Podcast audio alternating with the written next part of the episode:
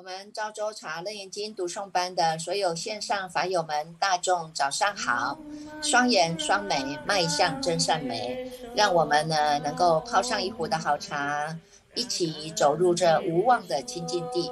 今天呢，我们是第三步的这个开经的开始了啊。那在第三步呢，这个开始呢，我们就会呢来恭请法师呢，也能够来做这个呃。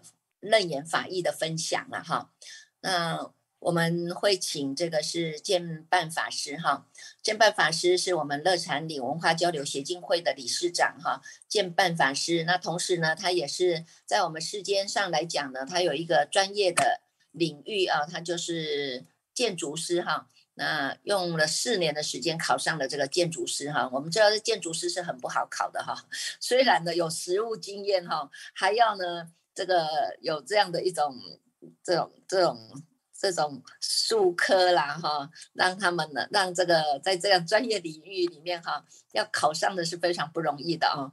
那么他也有发愿哈，希望能够将这个自己的专业啊，能够用在利益众生啊、利益道场的这个当中哈。那也因为这一段的时间呢，他也有找呃把握时间哈。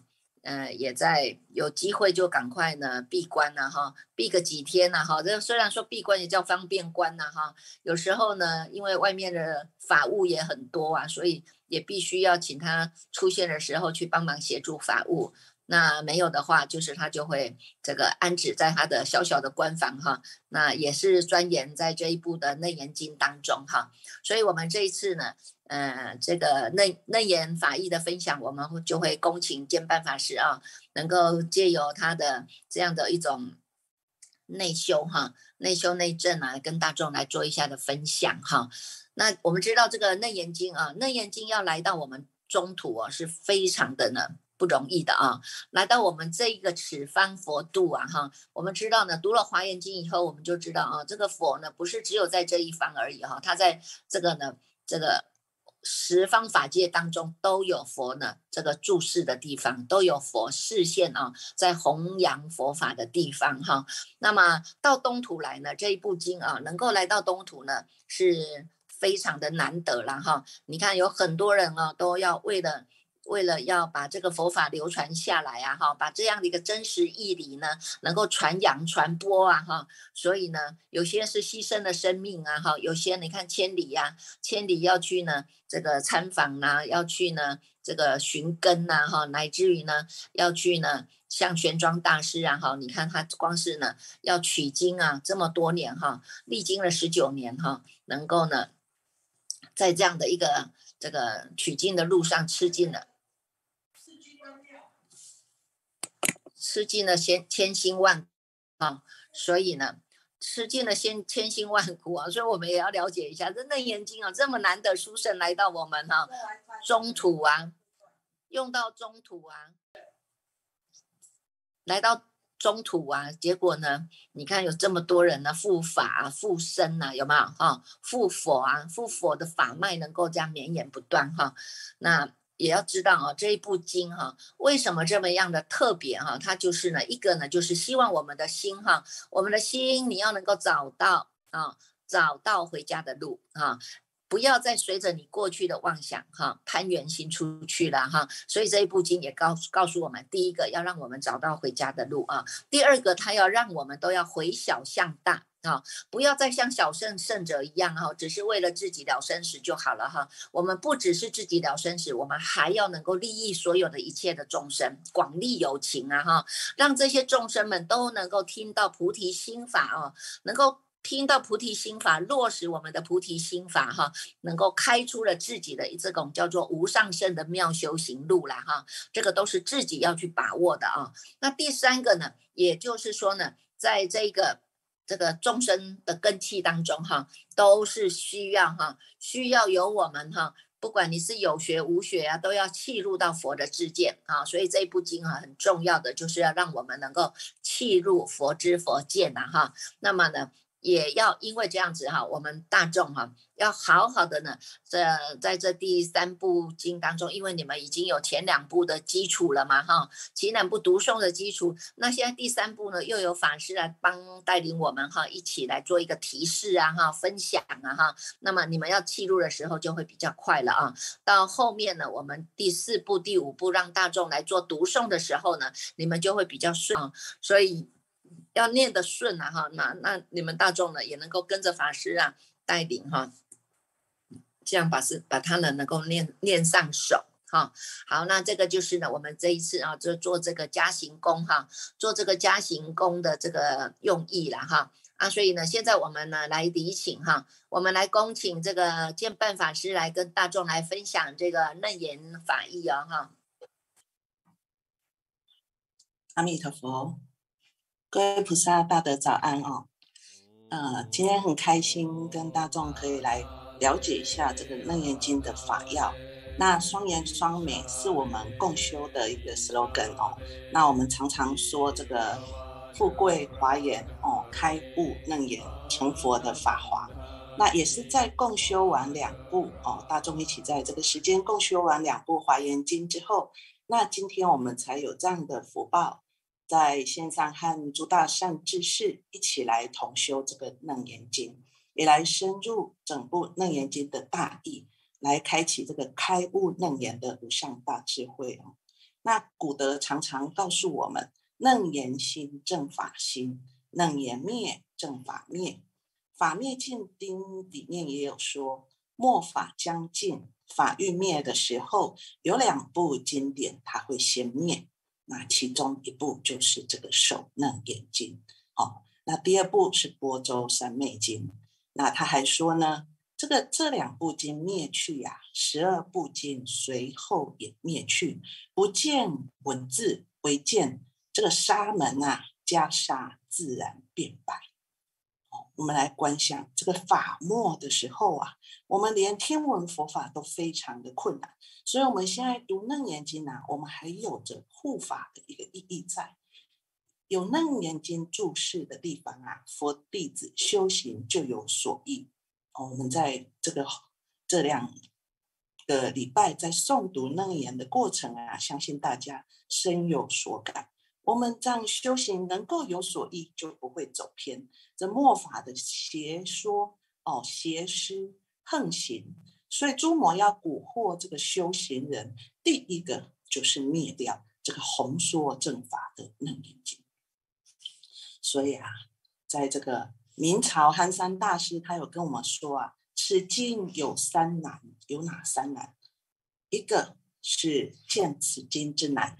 一个是经要流传到东土之难，那最后一个是流通之难。那什么是见此经之难呢？在楞严经还没有传到东土的时候啊，其实它的声明哦，这一部经的这个声明啊，早已经传到了东土。那当时这个天台宗的创始人叫做智者大师，他在研究法华经。哦，所以他发明了这个三子三观的法门，也是后来这个天台中的这个这个祖师哦，在那时候就有个范生啊，就是印度来的僧人。这个印度来的僧人跟他说：“哇，智者大师，你研究的这个三子三观真正好，但是如果你还要再更深入他的理论呢，你就要读一读《楞严经》，就像我们现在。”我们读了《华严经》，我们身心这么快乐，我们发起这么大的菩提心，但是我们还是要更深入在《楞严经》里面，我们来把这一念心的道理，我们要来详细的印证啊，来理解。所以这个这个当初这个智者大师啊，他一听这样说，他马上就希望能够读到这一部经。但是智者大师的福报没有大众这么大哦，所以他在天台山呐，他建了一座拜金台，那不畏寒暑啊，精进不懈，天天就向着西方，向着印度的这个方向，虔诚的拜金来礼请佛菩萨，能够让这部经啊早点流传到中国，早点让他看到。但是啊，他这样一拜就拜了十八年。一直到它圆寂，它都还是含着这样的一个希望，希望楞严经啊能够传到东土。但是，一直到圆寂，它都没有这个因缘可以得见到这部经典。好，所以这个是见到这个经啊这么的困难。第二个，我们说经来东土有多么的困难，大众要知道啊，当初楞严经没有在这个世间流通哦，他是藏在龙宫里面，被龙王珍藏起来。那龙树菩萨在入定的时候啊，他到龙宫去哦讲法，他一看到龙宫的图书馆有。这部经哇，真是太殊妙绝伦了，所以他就把它默背出来，偷偷的带出龙宫，然后呢，把它写出来哦，供养给当时的国王。所以当时印度整个国家是佛教国家，他把这部经设为是整个国家的国宝，他把它珍藏在国库里面哦，禁止带出国。那这个时候呢，这个哦，布拉密帝尊者他有三次的时间。哦，从这个智者大师啊，他拜经之后的一百多年后，哦，这部经的译主叫做波拉密地尊者。哦，他相传听说了，他是听到东土有这样一个求经之切，哦，这样一个意意念，所以他不顾一切就把楞严经，他要想方设法带到中国。哦，他两次呢都走陆路，都被这个守防的官房的人都把他请回去。为什么这国宝啊，大师您还是请回吧？全部都宣告失败了哦。所以第三次他做什么？他走血路哦。大众要知道，这个血就是流血的血，走血路哦，不是水路哦，走血路。他将这个楞严经哦，大家看长上面有个图案叫做割肉长经啊，他用很小的白卷哦来书写整部的经文，然后呢一卷一卷就把它卷得细细的，然后啊这牙齿一咬，把自己的手背割开来，把这个小薄卷呐就数十卷一个一个排好，放在他的这个手臂里面。然后呢，等到这个手臂缝合之后，他才开始准备好要来走到这个东土。终于第三次，他成功了，把这个楞严经成功的带到了这个东土。然后呢，他就在这个广州的地方哦上岸，碰到了当时的宰相哦被贬官的，叫做房玄龄。碰到房玄龄宰相，他告诉他有这么一部大经已经到了东土，我要把它翻译出来。所以房玄龄把他请到广州的这个光孝寺，哦，就是我们那个禅宗祖师有一个这个风动幡动这个公案的那个道场，哦，所以在那个地方呢，还要把它翻译。结果呢，又咬着牙，哦，边念这个楞严咒，然后呢，用刀又把它割了一次，一割开呀，哇！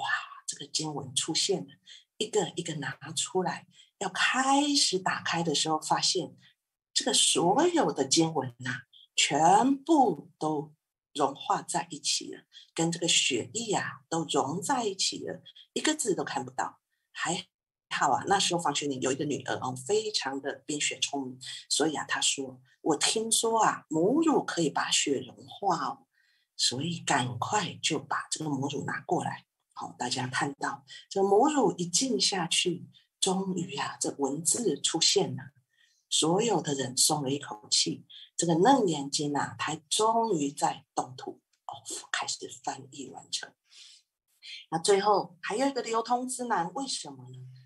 在那个时候啊，翻译完成之后哦，因为一般都是在皇家流通经典嘛。华严经也是由皇家来流通的，那房玄龄马上献给当时的皇帝，叫武则天，可是一直没有消息，为什么？因为武则天呐，当时好翻译了一个叫做《大云经》呐，这是一个疑云，所以暂时啊，他也不敢再把这个楞严经把它推广流通，好，所以把它把它放在宫里面，一直没有流流通。可是当时的国师叫做神秀大师。看到此经不可思议，才将之发扬。后来呢，这部经也变成禅宗一个非常重视的经典。哦，楞严经和禅宗的渊源非常的深。哦，所以这个第三难呐，就是流通之难。那这每一个难呐，只要任何一个环节是错，我们都看不到这部经。大众要知道，现在印度已经没有佛法了。如果当初楞严经没有往东传，没有往东北传，那现在呀就是末法，现在呀就没有所谓的楞严心、正法心。所以，我们都肩负这样一个哦，读楞严哦，红传楞严，推广楞严这样一个责任哦。但是师父说的这个楞严啊，不只是这个经，而是我们真正要体会到楞严经的大义，我们要体会到这一念心的存在。好，所以梦参老和尚他也告诉我们：经文字字皆血泪呀，焉敢将经容易看？对这部经，我们要生难遭遇想，更要生一个感恩想。所以师父希望我们一起来诵持纸经，而且要发把这个经典啊，借着我的手、我的口，能够往下流传，让这个正法能够在哦向下流传下去。哦，这是楞严三难。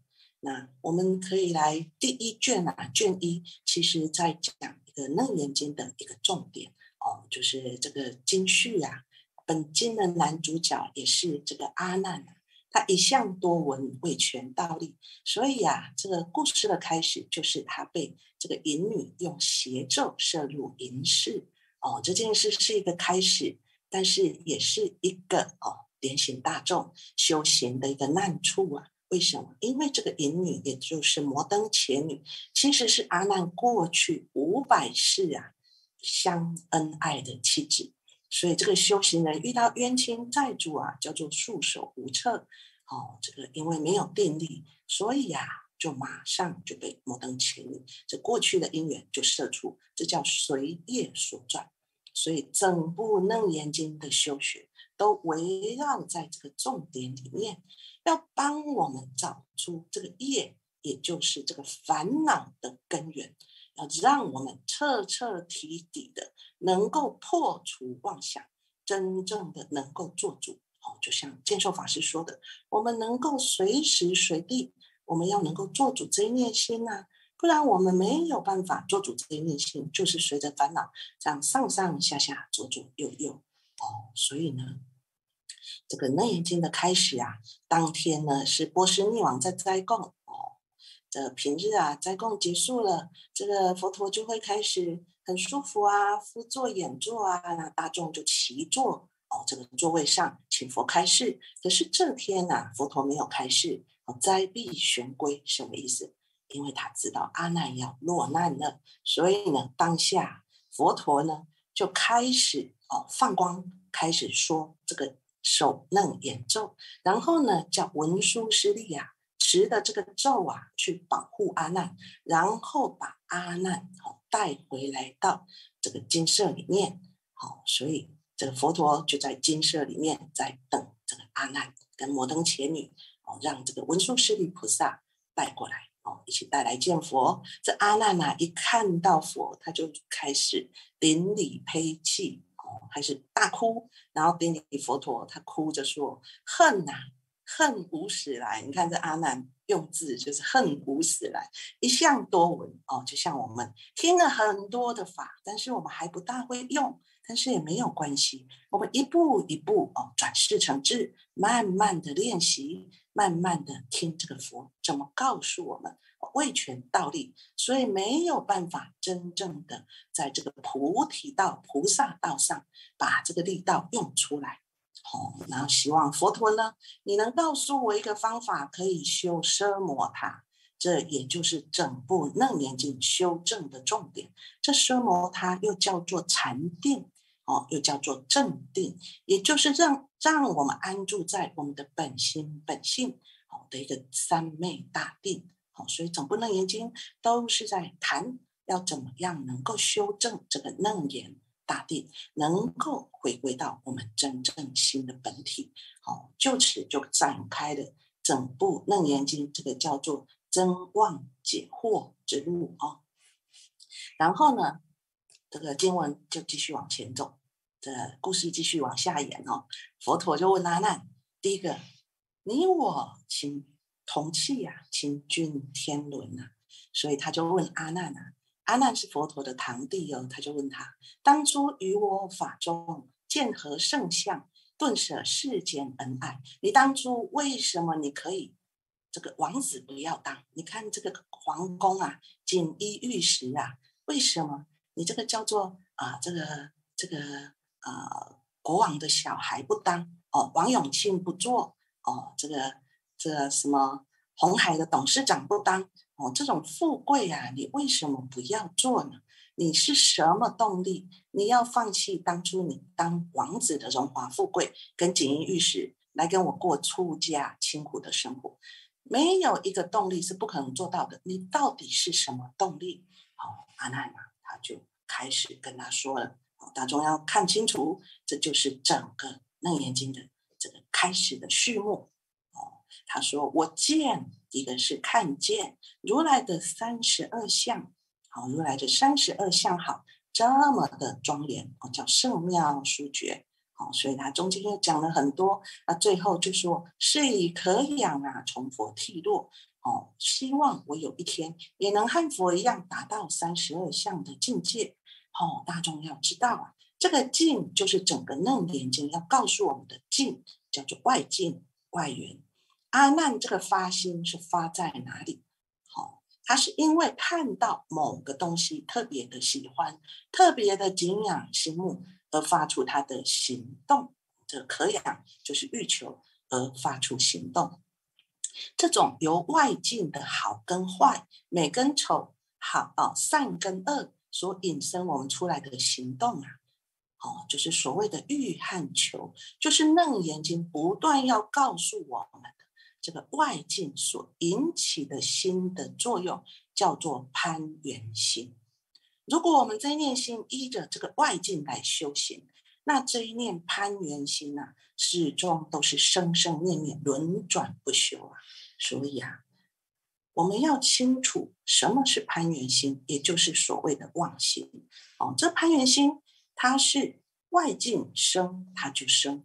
外境灭，它就跟着随灭，它随着这个境生境灭呀，在心里面无始流转。所以佛陀就说：一切众生从无始来，生死相续，皆有不知道这个常住真心性净明体。哦，常住真心，好，真心在这里。好，性净明体，而用诸妄想啊，持想不真，故有轮转。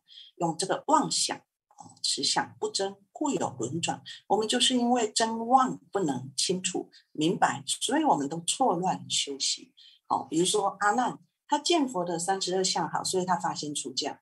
那如果这三十二相，也就是这所谓的外界因缘消失了，那是不是阿难就不出家？他也发不出真正修行的心。所以，我们修行啊。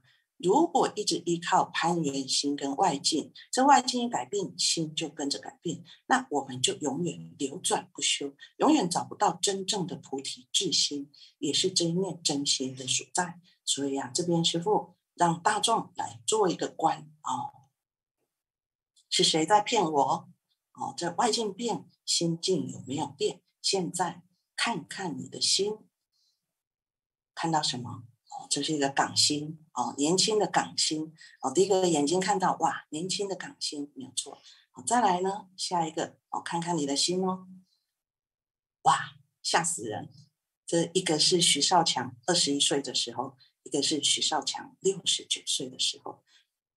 大众看，这是同一个人呐，但是在刚才当下。你心的感受是不是完全的不同？你看我们心跟外界的缠缚，这个眼睛看到境改变，心马上改变，而且这个速度之快呀，比这个航空母舰呐，这个太空梭啊，完全的光速还要再快。所以你看，这就是楞严经，佛陀一直要想办法让阿难知道了，这个心攀附外缘，随时随地都在改变。所以到底是谁在骗我？是外境在骗我，还是你的攀缘心在骗你？那我们看下一章。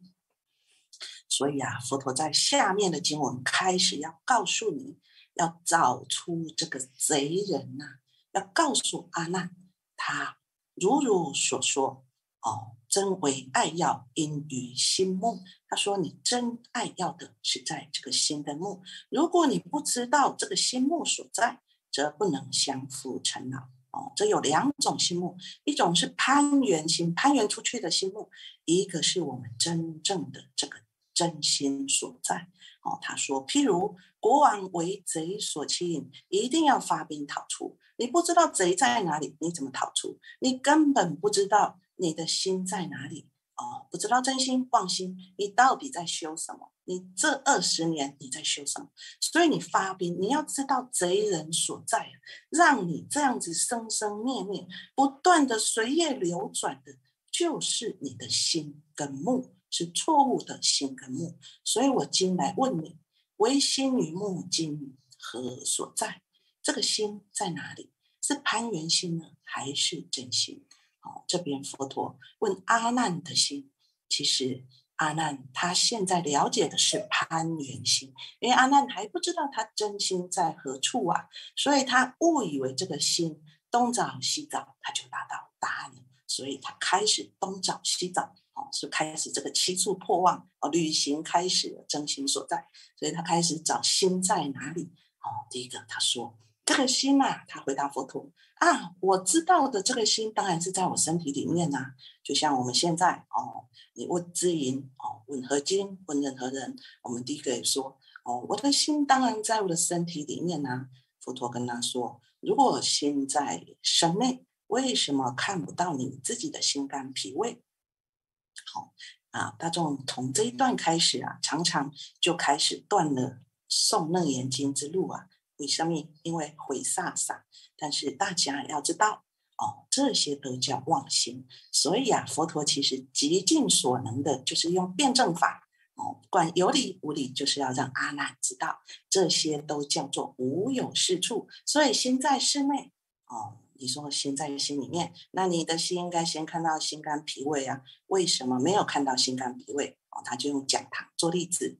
等一下，大众会送到，再慢慢体会哦。所以叫做无有四处。那第二个哦，这阿难马上就在想，哎，不在里面，我赶快猜猜猜。所以我的心应该在身体外面哦。阿难，物知我心实在身外哦。因为阿难不能肯定真念心的存在，所以要赶快说，我心在身体外面。为什么？他还找了很多理由。他说，哦，不在里面，当然在外面啊。然后呢，他说。为什么众生哦看不到自己心在里面？就像这个灯啊，它是从外面照，所以看看到外面。那这个灯啊，里面是暗的，所以看不到里面。哦，经文也有，等一下我们慢慢看。这个这个佛陀当然也跟他说啊，无有是处。第三个呢，阿难又赶快又蹦跳，哦，再想一下，哦，这个千。跟这个心潜伏跟你，就像大众看到的这个眼睛啊，它就是在跟这个眼根粘在一起，就像玻璃一样粘在眼根上。佛陀说，你的眼睛啊，透过这个眼镜，好，他说像琉璃盒嘛，这琉璃盒在眼睛上，透过眼睛，哦，眼镜看出去看得到，但是你的心呐，如果你看你的眼睛看得到这个眼镜吗？看得到。但是你如果说你的心是粘在你这眼根上，为什么看不到眼根呢？为什么看不到？阿难说：对吼，所以心粘在眼根也叫做无有是处。那再其次哦，叫做连续错了三次哦，内外中间都不对。阿难又猜难。怪？难道我的眼睛在见暗的时候，哎，它是转一百八十度，所以闭眼见暗的时候，就是向内看到身中。佛陀又说，如果见暗就是看到你的身，那你整个房间灯关掉了，全部都暗蒙蒙，那难道这全部都是你的心肝脾胃吗？所以啊，这个说法无有是处，唉。这个多闻的阿难啊，连续错了四次，他还在绞尽脑筋，哦，不断的想，哦，这叫推穷寻足，哦，其实啊，他就算想了一百零八种、一千零八十种，佛陀都还是无有是处啊。为什么？这里有一个重点，就像禅宗啊，常常告诉我们：未开悟前，如上考妣啊，到处找心啊。都找不到，好，所以这个在这个慧可大师，他不是跟达摩祖师来求心吗？请这个达摩祖师帮他安心。达摩祖师说：“你找啊，找得到我就帮你安。”好，所以未开悟前如上考妣，因为我们根本不知道这念心在哪里。所以禅宗的参话头也是在找这一念的真实性。好，参话头常常有人都会错意，参错他的意思。参话头悟为父母未生以前的本来面目，很多末世的人就像阿难这样，叫做乱乱参、乱乱找。为什么？因为都是用这念的攀缘心，东想西想，南找北找，完全叫做错用心。哦，大众要知道，真正的参话头啊，是参这个起心动念都还没有开始，这话还没有讲出来之前，这个叫做话头。所以参话头是要在起心动念之前就止住这个妄想心，要看住它，好，看住觉性，不要让这个觉性跑掉。这个日日如是，乃至时时刻刻如是。啪一下，妄想心没有了，就和这念实相的心相应。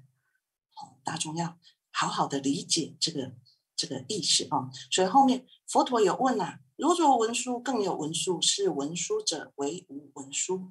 这文殊是一个名字名相，只要我们有这个名字名相一出现，我们当下其实就落入了攀缘心之用啊。所以大众。这个正念的妙明真心就是这个，只要起心动念都叫做第二月，或者叫做标月主、标月指啊，哦，标月指。所以后面阿难不论怎么回答，佛陀都破斥他。好，所以这个心随所何处，心则随有，叫做什么？世间人的学问叫我思故我在，这个也是错。好，再来，他又说这个根尘相对生事。哦，心不在内，不在外，当在中间，这个当然也是错啊。最后啊，阿难没有办法了，他就说啊，不然答案就是根本没有这念心哦，是吗？一切无着，名之为心哦。我什么都不要着了，就没有心了哦。当然，这个经文告诉我们，这佛陀啊还是说错哦。所以禅宗说，这个起心动念，动念乖真。乖就是没有的意思，只要你起心动念了，你这一念心呐，你就有了这个根境相对哦，所以你要去维系的揣摩。所以这个七处破妄到最后，阿难发现他怎么找佛陀都说这不是你的心，所以这个呃，很多人在读这个卷一的时候啊，一开始就被七处真心来打败哦，都是一个花狗狗。哦，你看心在内，心在外，心在中间，心不定。哦，这个心生法生，哦，事生其中，一切无着，这都叫做无有是处啊，都叫做不可说，不可说。所以他佛陀说：“阿难，你连这个心在哪里都不知道，你的真心在哪里都不知道，你怎么可能用这念心来修得楞严大定？怎么可能用这念心来出三界的解脱轮回？”哦，找了半天都在找妄心，到底哪一念心才能带我们走出生死轮回，就路回家，找到真正回家的路？好，所以这个第一卷后面开始破妄显真，哦，乃至于第三卷这两卷，哦，这个十番显见，佛陀开始来告诉我们真心在哪里，用种种的方法。所以在破妄显真里面，我们要先知道啊。佛陀告诉我们，助修行人他不能得成无上菩提，都是不知道二种根本来错乱修行。如果你不知道这个修行的根本，你就像煮沙，我们平常在煮饭，哦，饭煮好了就香喷喷白米，但是你把沙子拿进去电锅啊，你再煮个百年千年，它也冒不出香气。为什么？材料错了嘛。所以重金成解，重不能得。这二种根本是什么？第一个。无始生是根本，好，这就是攀缘心染心的所在，也就是刚才找的整篇卷一啊，找都找不到的妄心。那第二个就是无始菩提涅盘圆清净体，这就是我们真正要知道的真心的所在啊。所以啊，如来现今哦，真心所在。而我以心推求虚处，即能推者，我相为心。这经文又告诉我们，阿难说，这可以找来找去，就是我的心啊。哦，佛陀说：“度阿难，这不是汝的心，这不是你的心。”阿难吓死。阿难说：“我现在来供养佛陀，我来追随佛家，我来修行，乃至我来弄诵这个经文，哦，我来做种种的善法，都是用这个心啊，对吗？各位在座的阿难，我们都是用这个心啊。但是佛陀说，堕堕就是不对。阿难，这不是你的心，这叫做前尘虚妄相想。”因为这个前尘虚妄相想啊，破汝真性，所以你从无始以来一念无明开始，到现在你都叫做认贼为子啊，失汝原常，所以才会轮转不休，轮回不已呀。所以你今来听我的法，因为声音而有分别，你纵灭一切正见闻觉知，内守有显，就是你这些见闻觉知。你所有的感官都关起来了，你以为你这里面就是你的心？这还是法尘分别意识，这不是你的心。这时候啊，阿难跟诸大众默然至视，哇，真的是一下子把他由色身香味触所建立的世界，一下子佛陀全部打破。所以啊，明天我们要来找看看这。佛陀告诉我们的真心在哪里？今天呢，这能看到的这些都不是我们的真心，到底真心在哪里？明天待续。阿弥陀佛。好，谢谢监班法师跟我们做的这样的一个楞严法义的分享啊。接下来呢，我们就是要恭请心定法师继续来带领我们开经的第一卷了。